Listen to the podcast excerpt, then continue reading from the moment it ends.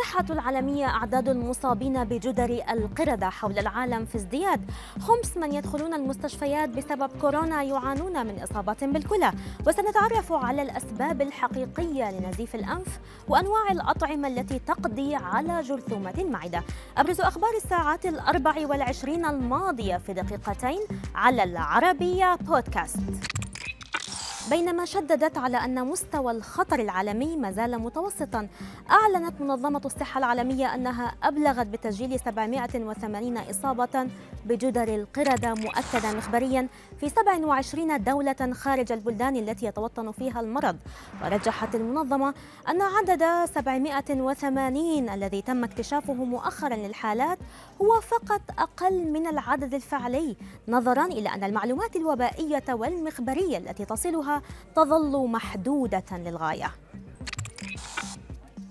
كشفت الأبحاث التي أجرتها جامعة كوينزلاند في أستراليا أن خمس أولئك الذين تم إدخالهم إلى المستشفى مصابين بكوفيد 19 يعانون من إصابة الكلى الحادة وفقا لموقع إكسبرس مع تقلبات الطقس تزداد حالات الإصابة بنزيف الأنف. ومن أسباب هذا النزيف النفخ أو العطس المتكرر والقوي في الأنف أثناء البرد أو الحساسية. والهواء الجاف حيث يصبح الغشاء المخاطي أو البطانة جافا ومتشققة وعرضة للنزيف.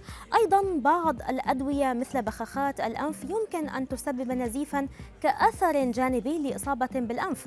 وفقا لما ذكره موقع دكتور إن دي تي في. أبرز الحالات المرضية المرتبطة بارتفاع درجة الحرارة وفقا للمراكز الأمريكية لمكافحة الأمراض والوقاية منها CDC ضربة الشمس والطفح الجلدي والإرهاق الشديد والإغماء الحراري. لذلك يتم التحذير والتنبيه لتفادي التعرض المباشر لطقس شديد السخونة مباشرة ولساعات طويلة.